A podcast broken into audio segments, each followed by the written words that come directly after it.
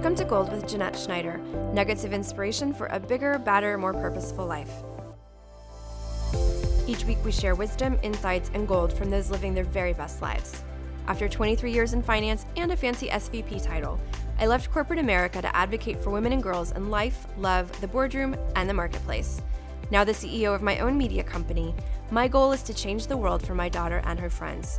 My first book, Lore Harnessing Your Past to Create Your Future, dropped late 2018 and is based on what women wish they would have known when they were girls. This is purposeful content, big conversations, and a safe place for us to share our goals and our dreams for the future. We record every week from the Sound Studio at the Space LV. Everyone in Ruthie Arumala's life knew she was going to be a doctor, except Ruthie. She had a ton of big ideas about fashion, interior design, and being a physician to the stars, until her brother's untimely death and a trip to Botswana where she got firsthand experience with women's global health. After understanding how cervical cancer changed a woman's life, body, and personal identity, she knew she found her calling. Ruthie details her grief after her brother's death and how empathy has changed her as a person and as a physician. We talk about a woman's relationship with her doctor, what women still don't know about their bodies, and her awareness that we manage sex through fear in most cultures. She also discusses sexual assault from the perspective of a physician and a woman's right advocate. Dr. Ruthie Arumala is a Georgetown University trained OBGYN with a passion to discuss health in a way that is accessible to every woman. The sole OBGYN at Texas Hugley Medical Associates in Mansfield, Texas, she takes care of a range of OBGYN concerns but specializes in care for PCOS, fibroids, and infertility. Dr. Ruthie is also the host of the Pretty in Pink podcast in order to empower women to make better decisions when it comes to their personal health and well being. Dr. Arumala also digs into the importance of modeling behavior and how her mother became her mentor. There is no do as I say, not as I do. She talks about choosing your mentors, curating your own social media experiences, and why it's important to shoot your shot when asking someone to mentor you. Let's dig in.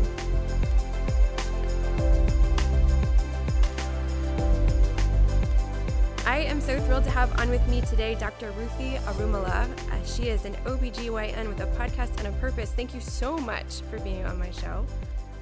It is my pleasure to be here. I love what you're doing. I was just sharing um, with the good doctor that before we got started that I love talking to women, especially in professional spaces who are helping women. And I know that you have a podcast um, called "Is it P- Pretty and Pink?" And pretty pink, yes. Yeah, and where you're sharing what you know about. Um, uh, women being a doctor and uh, talking about wellness, and I just love what you're doing and it's it's career with purpose and i wanted to dig into that with you and find out what led you on this path why did you choose um, this specific uh, kind of uh, route as far as medicine is concerned and how does that play into what you're doing in in life Jeanette, um, I, I would say that I never really knew that I was going to be a physician I was always told that because I happened to be one of those girls that, or one of those kids that was always somewhere in the top of my class.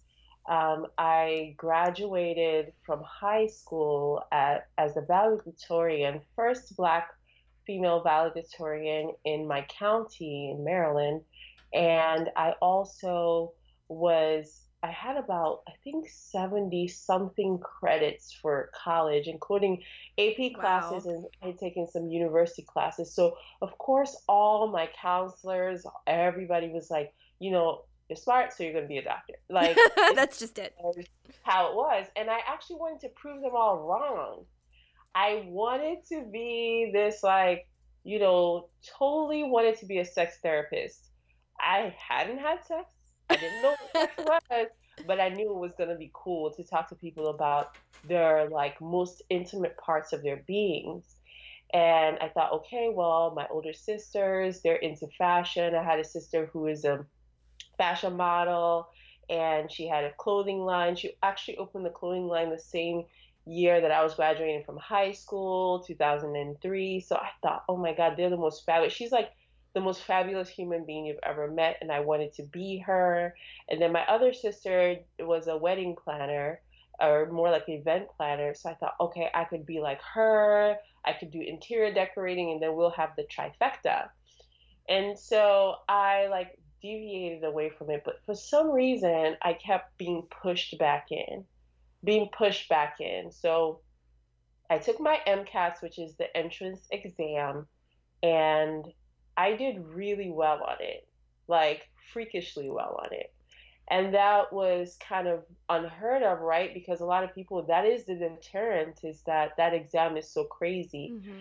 And I actually did a lot of, in retrospect, self sabotage in that my parents paid for a Princeton review course, who back then was like $1,800. And I would like, I went to the class twice. Mm.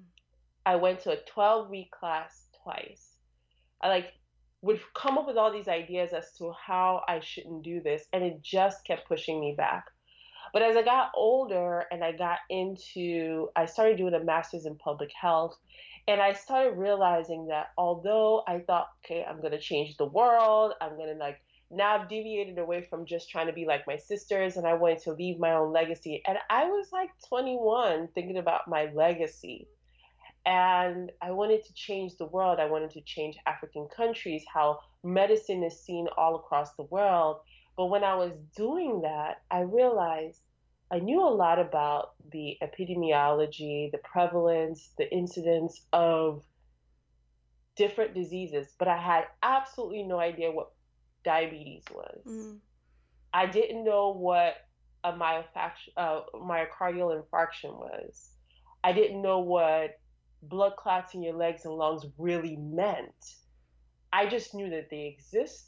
A lot of people have them, and we got to stop this. Mm-hmm. And so, me wanting to like dive deeper, just like you say, dive deeper, me wanting to really get into the nitty gritty of like diseases, conditions, I really felt the need that I needed to become an expert in that field. And so that's why I chose to go into medicine. And I chose to go into medicine also because I was that superficial, right? I thought I'm going to be the doctor to the stars. I'm going to be the dermatologist to the stars. Well, I can't be the star. I can't be the model. I can't be the interior decorator, but I'm going to one up on them and I'm going to be the physician to the stars. So I went in dermatology all the way. And then I decided that, you know, during my third and fourth year of medical school, actually, I should say this beginning of third year of medical school, my brother passed away. Mm-hmm. Okay. And so that was really devastating. And that actually has shifted my life in so many ways now, looking back at it all these years later. But when that happened, I thought, hmm, this would be a good time to get some extra quote unquote accolades that are going to help me be a better dermatology resident while dealing with the process of grief and bereavement. And I absolutely had no idea what I was doing. I just thought I need to be there more for my family and I don't need to be that stressed out in medical school. So I took this time off. And I spent a year in Botswana doing medical research that ended up morphing into telemedicine research, but it started off as a dermatology research. And as I was doing it, I realized that this is not for me. Like going in and out every day looking for cancer, it's for someone, but it's not for me. I needed more. I needed more surgery, really. That's where I started off. I thought I needed more surgery. So I started reshadowing different um, specialties in Botswana. And I read up on this doctor who did what they call see and treat. See and treat is how they manage cervical cancer health or cervical cancer prevention in third world countries. They use acetic acid, which is known as table vinegar. They pour it into the vagina. They look for changes on the cells, and if there is a change, they treat it immediately because they know that once they have an active patient, that might be it for a lifetime. Wow. It's, that's what they did. And I thought this was amazing. Botswana is the second highest country in terms of the incidence and prevalence of HIV. And when you have HIV, your, your immune system is compromised. So you tend to have diseases and conditions that many people can fight off, and that includes changes in your cervix. And that can lead to cervical cancer, and cervical cancer can be very devastating. It can be devastating to not just who a woman is, but how you see yourself, because many women end up having radiation therapy, they can't have intercourse, they can't have kids. Some of them end up with what we call a Barbie Barbie pelvis. Mm-hmm with no vagina. So I thought this was this is it. That was your calling. That was when you knew. That was my aha moment. This is it. If only I can do one thing in this world, and that is to help prevent cancer in women so that they can continue to live their lives as women. Mm-hmm. This is it. And that's how I made my decision. So that was a long story. Well, it was well, it was long, but it was it's, it's beautiful, right? Because it's kind of funny. You have this moment, like you you were very honest that like there were moments where you're like you're a little cocky, right? You were you had moments where it was about the acc- accolades and it was about I want to be the doctor to the stars, and then you have this experience that's firsthand. And you know, I, I'm sorry to hear of your brother. I'm sure that um, it sounds like in a very short period of time there were a lot of things that happened that kind of changed your focus.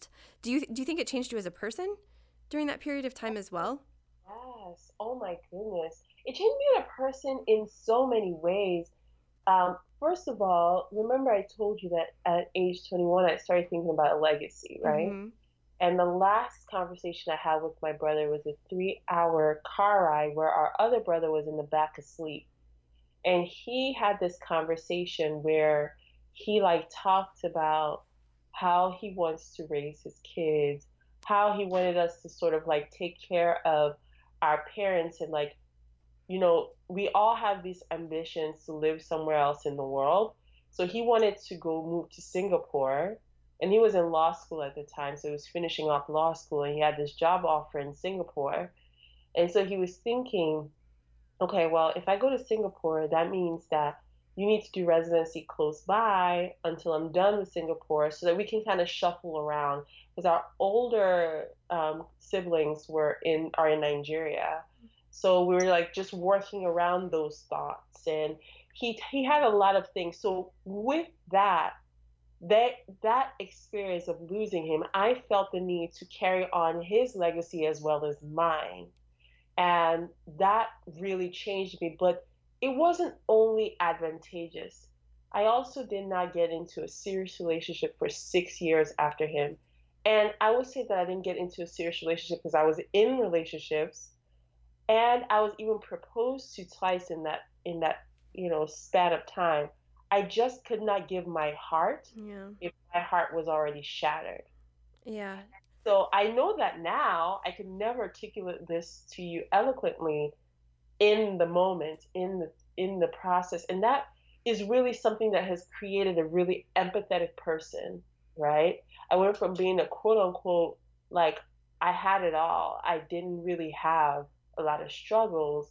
It got me to the point where I can really identify with people who have had loss, mm-hmm. who have had tremendous loss and so it made me so much better of a person and i will dare say so much better as a physician. Well i can only imagine because now for the first time you have you can sit across the table from someone and, and empathize with them rather than seeing them as a case to be treated. Um, it creates the empathy i think we all hope for. When we have a doctor patient relationship I, my doctor i've been with him my obgyn for over 20 years. Um, and I adore him because I feel seen by him. Um, I didn't even realize that when we sit down and when I first get to his doctor, the doctor appointment every year, he asks me a bunch of questions. And I was always like, oh, he spends all this really sweet time with me before we get started. I didn't realize like he's checking my mental health, my emotional health, my family situation, wanting to see because he doesn't see me but once a year wanting to see who I am and how I'm doing. And I only got a glimpse of that when his nurse accidentally shared something from my chart that he had written the previous year um, about something I had gone through uh, in my relationship. And I'm like, I didn't even realize um, that the, the doctors, the physicians, especially those that have empathy and come to or are called to this profession to help others. Um, that there was that level of that level of understanding that level of care so that really struck me and like i i see from what's you you're putting out there on instagram from your podcast and what have you that you want to really use your platform and your experience and your education to help empower women to understand their bodies better, to understand their relationship with the world better. Uh, I'm curious about your practice and, and how that looks and what it looks like as you're bringing on patients. Um, how those experiences that you had when you had your aha moment and you realized this was your calling, how that kind of correlates to the, the practice that you have today. So that's a really interesting question because I'm in such infancy in building my practice. So I opened a, a practice in June of this year in Mansfield, Texas. And the reason why I chose to do this, as opposed to getting a nice, cushy job where I had a lot of um, partners or working for hospital where I did shift work, I chose to do this because I think that creating or curating an experience with a physician who really cares about you, who's willing to go the extra mile to make sure that you achieve your goals is so necessary. And I see it as a, a resurrection. So, in my eh, opinion, and in, it's very humble opinion, um, medicine has gone through a lot of ups and downs and taken a lot of twists and turns. And where we are now is where the patient has to be the center of your care. It didn't always it wasn't always like this. But there's a new generation of physicians that really believes that we have to create a situation where patients are incorporated in their care so that they have better adherence and so that we're not throwing things at them that don't really that will never stick mm-hmm. finding new ways better ways more innovative ways to translate either age old evidence based medicine or newer cutting edge techniques mm-hmm. and that's where i thought i lie is if I create this experience, which I want patients, I want to be able to know that you're taking, you know, St. John's wort, or you see a spiritual healer, or like all these things that are are deemed non-traditional and almost in a way taboo I want to know those things so that we can take care of you in a way that actually has impact in your life. Mm. I want to know if you're living in your car. I want to know if you just had a loss. I want to know if you're shooting up heroin. I need to know that because that's the only way that I can really figure out what your risks are, what we can prevent, what we can do secondary prevention, meaning you already have this issue and we can prevent it from getting worse and how we can impact your life in a positive way. And I knew that I could do that with minimum um, red tape, let's say. Mm-hmm. Yeah. I have red tape. Oh, for sure. I, you know, but it, it's not in the way that it could have been in overpowering. Here, I'm allowed to really be a good doctor. I'm allowed to spend 45 minutes with my patients because I'm I'm allowed to do that. Yeah. You're in charge of the schedule. You don't have anyone else who's like, hey, bottom line, we've got to make sure you don't have those restrictions. So you're actually able to create a, a, a, curated patient care experience. Has there been anything surprising to you as you meet with patients or um, when it comes to the questions that people ask you? I'm sometimes shocked when I watch these. Um, these shows that have to do with uh, doctor patient relationships or even um, some podcasts where people don't really understand how their bodies work even today and i'm curious like what kind of is there anything that's surprising as you're starting your own practice as you're bringing patients in and as you're communicating them uh, with them I am so excited to finally announce what I am working on because it has been so hard not to talk about it. Today, Gold is brought to you by Live Media, and I couldn't be more thrilled. Live is an app that will launch Christmas 2019. I have partnered with a team previously of Disney Pixar who want so deeply to use tech for good, and we're using tech for great. I have a special VIP experience built out and planned for my Gold listeners. You guys have been on this journey with me, so I can't wait to introduce you to my baby. Through mindfulness and accountability offerings, including meditation, breathwork, intentional living routines, challenges, and lifestyle coaching, Live will provide you with the tools, community, and support you need to live your very best life, leveling up in every aspect. Live meets you where you are and grows with you. Each week, your Live Lab will be curated with talks, articles, meditations, visualizations, challenges, and support to help you move your goals forward in 90 day increments. At the end of 90 days, we will celebrate your accomplishments with you before assisting in selecting those goals you'd like to include in the next 90.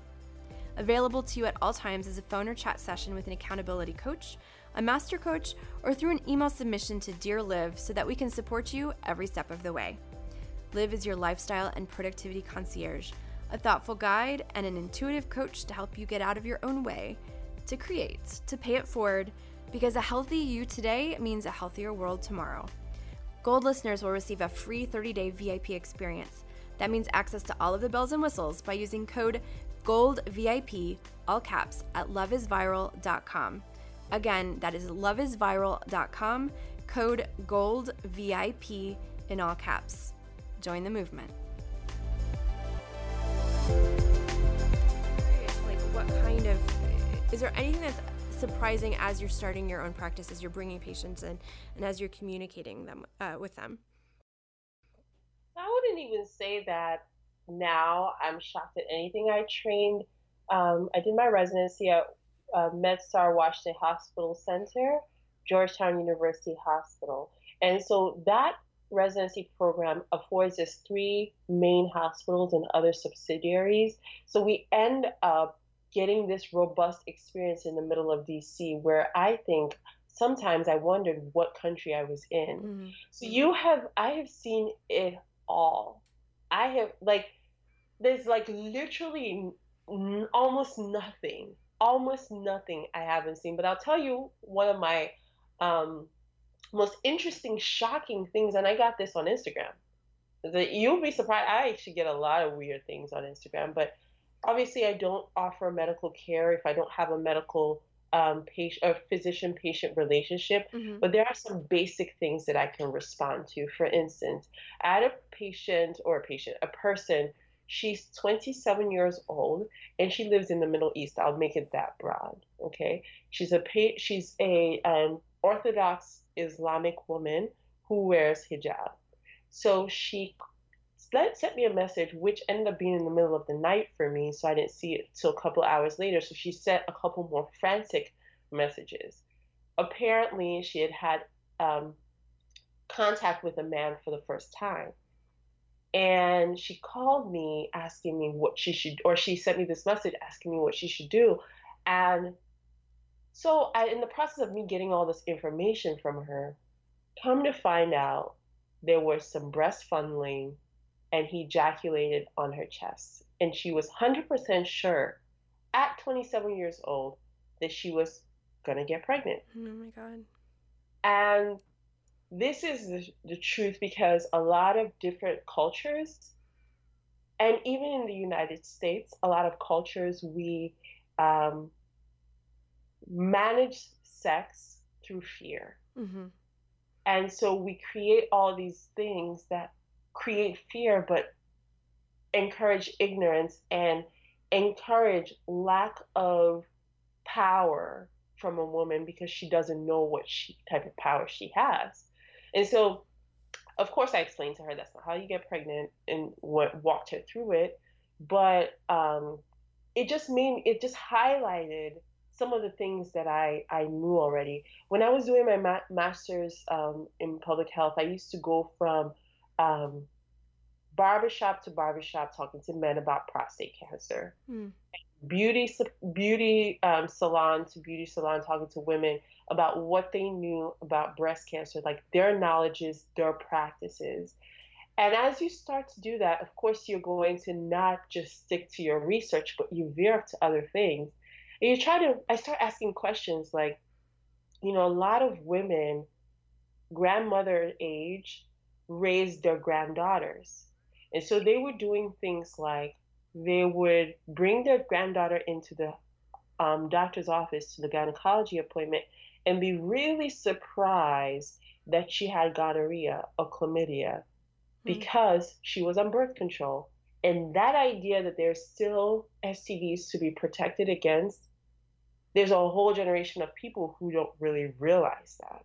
That's it's so it's so amazing to me because one of the things that I've worked so hard to do is kind of help people pull out their unconscious messaging, their generational cultural messaging they pass on generationally. And one of the biggest conversations has been around talking about bodies and sex and mm-hmm. if a mother or a grandmother has any limiting beliefs about their body, negative self talk, doesn't understand how it worked, or the parents didn't explain how their bodies functioned or talked about sex, they were more likely not only to um, be promiscuous, have early and unwanted pregnancy, end up in abusive relationships. There were all of these things happened because there was a lack of education that was being passed generationally because that was during a time where you don't really talk about those things and maybe you didn't understand them either because for some reason people believed you brought up a girl and you didn't talk about certain things. You just knew that it was wrong. And then when she got married, she was allowed to do those things, but she's ill equipped.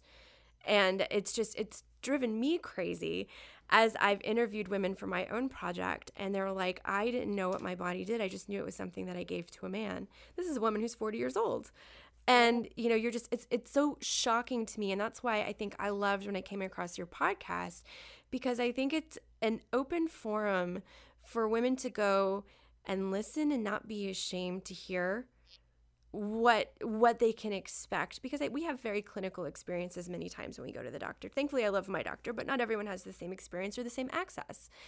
And you go to the doctor, you're you're given maybe a prescription and a piece of paper that explains what's happened to you, and you're searching for answers. Maybe there's some shame and embarrassment, but you're giving people an outlet to have that information and i think that that's really powerful. Um, what what's it been like for you to get this podcast out there and to help women and and what's the response been? So i started off this podcast in the process when i was building my practice. So i was building two babies at once mm. and i needed it. Let me tell you i needed it because i needed intellectual stimulation in the boring drama like picking out furniture. right. I can't believe I ever wanted to do that for a living, but it's evident in my practice, my style, but at the same time I was building this thing. So I needed it because I was now intellectually engaged, right? Mm-hmm. Because I think that one of the things we do is we pick careers that have different things, but you need to be intellectually stimulated in order for you to love your job. Mm-hmm. And that is what I got from starting this podcast. But as I was building it, I had I put down these like weird goals. They were goals that stemmed from what I saw everyone else doing. So I said, okay, in a year, I want to put out 40 podcasts. That would allow me episodes. That would allow me to have some weeks off and you know, if something happens, I wanted to have 10,000 downloads because I thought that's what and there were numerical goals but I'm a goal uh, oriented person, so I thought this was great. But I started off and I was talking about just women's health issues that are, that I wanted to. It was almost like a lecture in mm-hmm. a sense, with some quirks, but a lecture nonetheless. And then I talked about on my fourth episode, I talked about sexual assault. Mm-hmm. And the mm-hmm. reason why I talked about sexual assault is because I had a friend who came to visit me from Nigeria and she was in America for two weeks, and in that process, she got raped. Mm. And that became my, I was so affected by this because she sacrificed her money and her time to come see me, and something bad happened. Wow. And she had to go back to Nigeria. So I worked with the lawyers. I went to the grand jury uh, and testified. And when I, all that happened, I realized that when people get, she told me, she's actually a physician, and she told me that she was not prepared for the SANE nurse's exam. She felt more violated than when she was actually raped. And so I wanted to give a medical perspective like, okay, if you get raped, what do you expect is going to happen? Mm-hmm.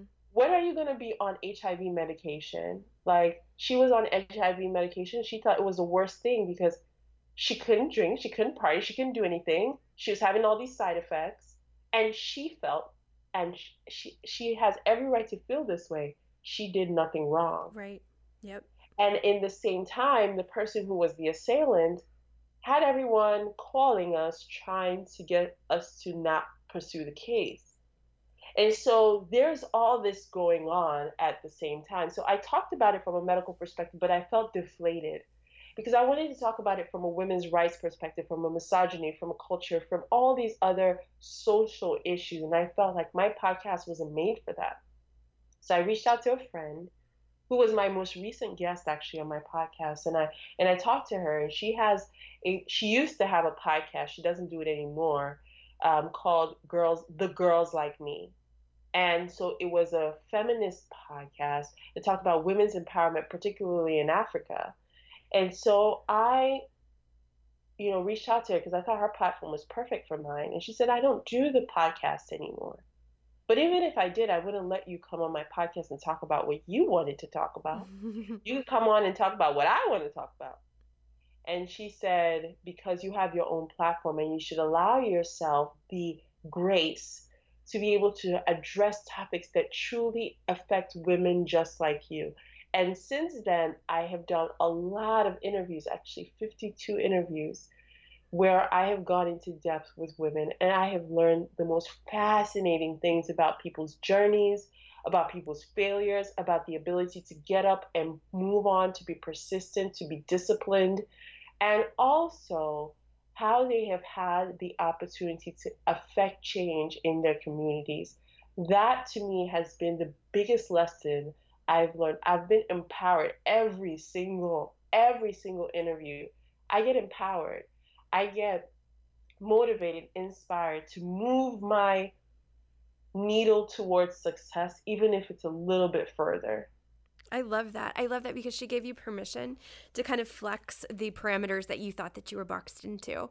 And you can just hear the joy in your voice from the content that you've been able to not only create, but be inspired by. And I've been asked several times about my podcast, and it's the most fun that I have in all of the things that I do because I get to talk to these amazing people and ask them about their stories and, and offer up these these conversations for others to also feel inspired by. There's something that's just it's like a, a pay it forward and I don't think people realize that when you get into podcasting there's just there it, it pumps you up when you get to have an engaging conversation and share it with someone else.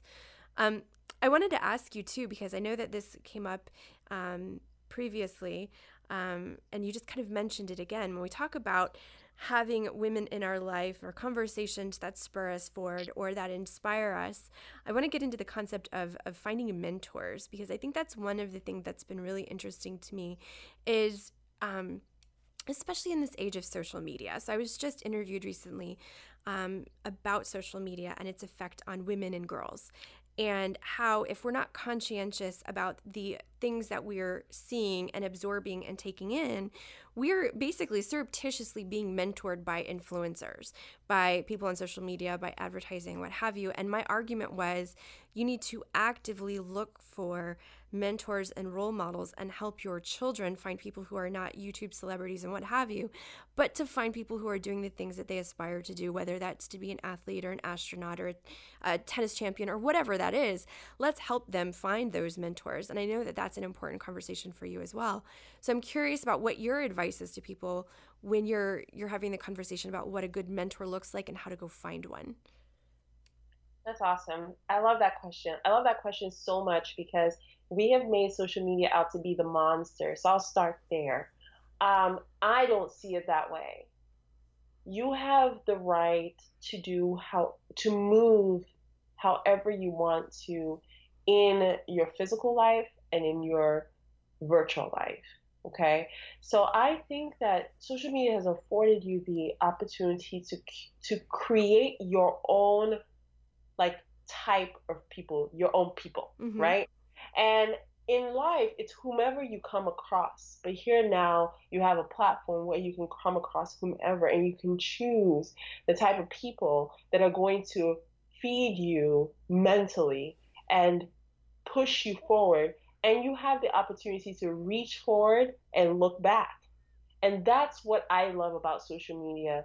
And so, my very first mentor was not chosen, it was forced. I came out of her vagina, and she is a physician also.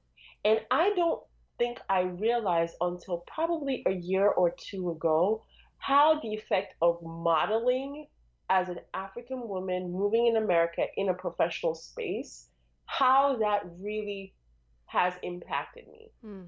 So I think first of all, first and foremost, is parents need to be very, very conscientious about the way that they model behavior for the. It's not you can't do the whole um, do as I say, not as I do, because kids don't separate that. And it's so evident in my relationship with my mom because she doesn't do, she preaches and she does. And so when my mother would say things like, you are destined to be the top of your class and not the bottom of your class, she would say that and then she would do it. So she would say, you never give up she says things like, she says it in our language, which means like, you know, push till the end. Like, don't give up. You, the race isn't won till it's over. Mm-hmm. my mother went back to residency at age 51. It doesn't end until it's over. Mm-hmm. So the things that, so that was the first thing. But then now, so because of that, I realized like there is some importance in modeling behavior and in verbalizing it. So that's what, how I live. So I talk about working out. I post my working out videos. My brother cringes every single time because he's like, don't have full clothes on. But I was like, look at her. She is strong. You are so strong. I, I love that. patients to do. I tell my patients that, you know, I tell my friends, my everyone that you know, I will talk to you about your appearance and how you present yourself to the world. And I do it. Mm-hmm. You'll never catch me without, you know, lashes and lip gloss. Even when I'm waking up, it's just there. I woke up like this. Know? I love it. I tell I I I kind of have learned that from watching my mom. And the importance of mentorship is not everybody was as blessed as me in this sense to be born to somebody who was going to achieve and had achieved. My mom was a physician two, three years before I was born. So I already saw that. But most people aren't, right? And so most people are not second generation anything. There are people that are, and those people tend to already have this together. But I watched that. I also watched the fact that my mom, my mother did not work for 11 years and invested in her children right? So there's I watch so many things. So I choose to mentor. I choose to be mentored because I see the significance in both. And I tell people the best thing to do when you decide I want to men I want to now start getting leadership and help is reach out to someone two years above you five years above you and 10 years above you. Because somebody like me, 10 years above most people that are trying to get into medicine or plus, I don't remember, we don't even take the same, we didn't take the same MCAT. Mm. I took paper and pencil. So I cannot tell you on a micro level how to study for the MCAT. I can tell you on a macro level what sacrifices you need to make, how long you should study. I can write a recommendation letter for you but things like that, I can't tell. But someone that's two years ahead of you knows that. And why did I say not someone one year ahead of you? They don't have the 2020 hand, hindsight that yep. we all discuss. Yes. They barely just got up and they're now floating. And so they tend not to be the best mentors because a lot of their mentorship is now seeped in the bias that they just suffered through what you're about to suffer through.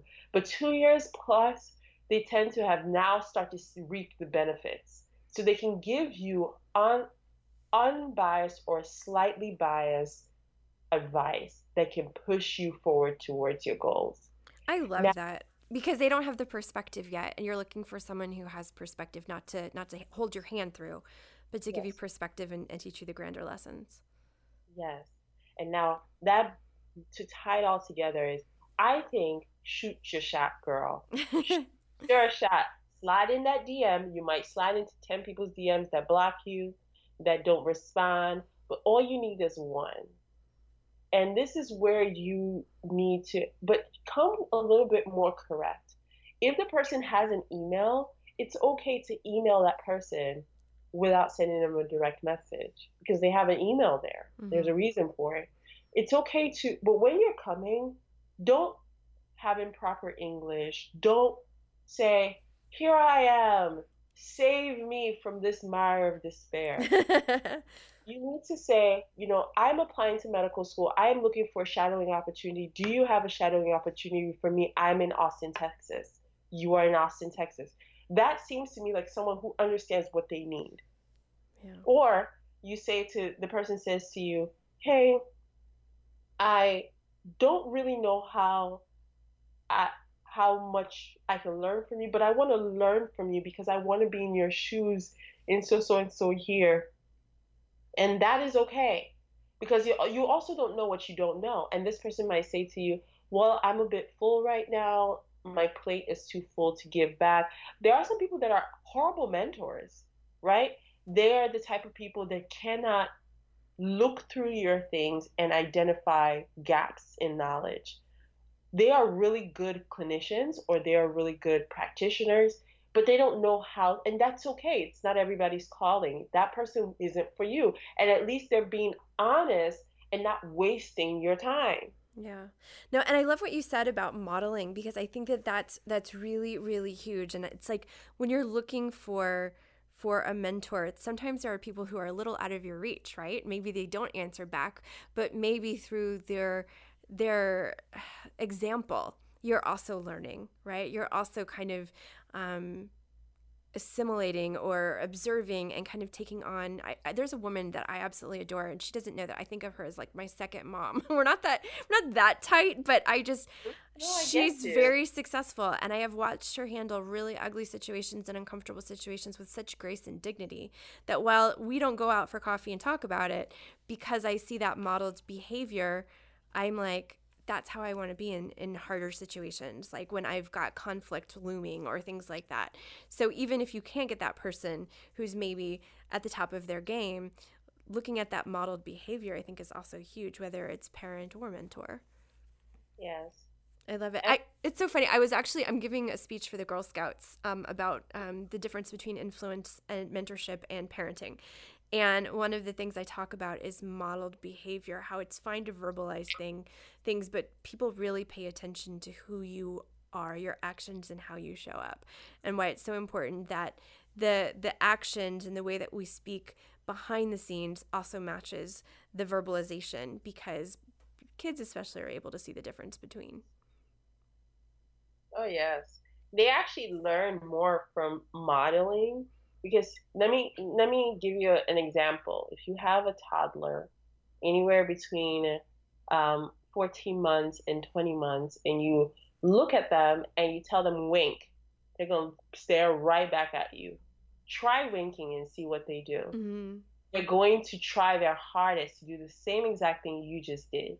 They're gonna wink both eyes. They're gonna grimace their face. They're gonna do everything you just did, and that is the power of modeling. Yeah. Absolutely. I wanted to ask you so I have I have two questions that I ask everyone and I'm very curious because I know that you did a podcast episode on this.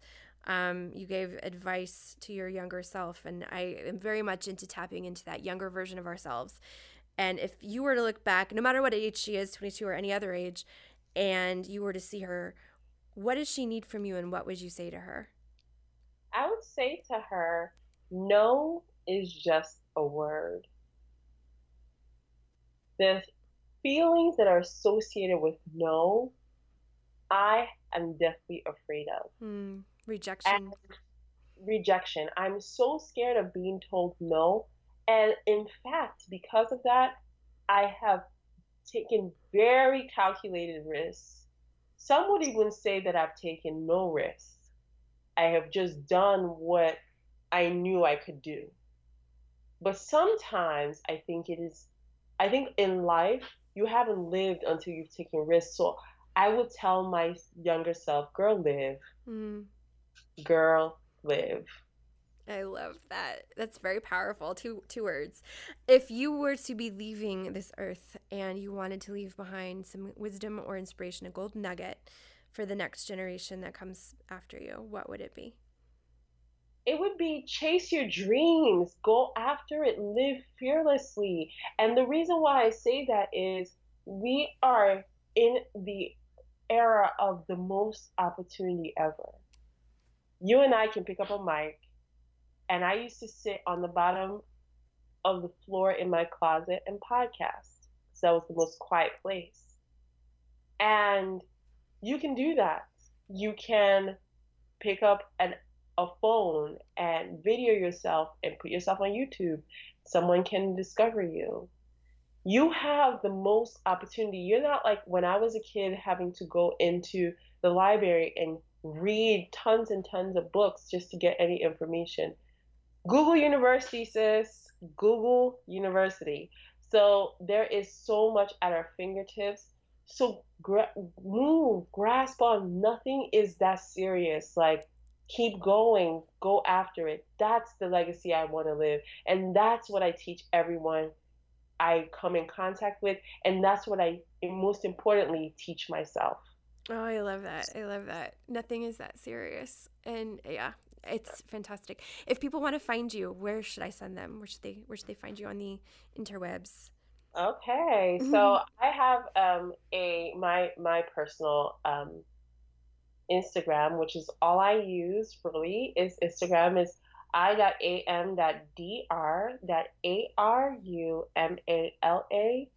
you know, if you follow me, you'll see our website popping up in the next one or two weeks, but that's where we are right now. Um, and I have chose to do mono social media. And because I love pictures, so I stuck with Instagram, but it is I almost post almost every day now. So oh, I love it. And your podcast is Pretty in Pink on Apple. And um, I will. Spotify we'll and SoundCloud, yes. Wonderful, and we'll we'll make sure to put everything in the show notes so that people know where to reach you and can link through. And thank you so much for being on Gold today and sharing your gold nuggets of wisdom and inspiration. It was a true pleasure talking to you. So thank you. I appreciate you. I had a blast. This was fun.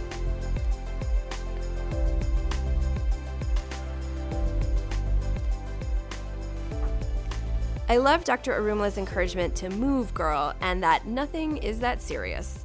You can find Dr. Arumala on Instagram at i.am.dr.arumala or at Pretty in Pink on Apple, Spotify, and SoundCloud. As always, please subscribe to this podcast, leave a review, and don't forget to share with your friends. Gold listeners, don't forget to sign up for your 30 day Live VIP experience at loveisviral.com, code GOLDVIP. Get deep in the work with me to uncover your messaging before you pass it on to your children or the people you influence. Pick up my new book, Lore Harnessing Your Past to Create Your Future, available on Amazon or barnesandnoble.com. Until next time, in the words of my grandma, love each other every day.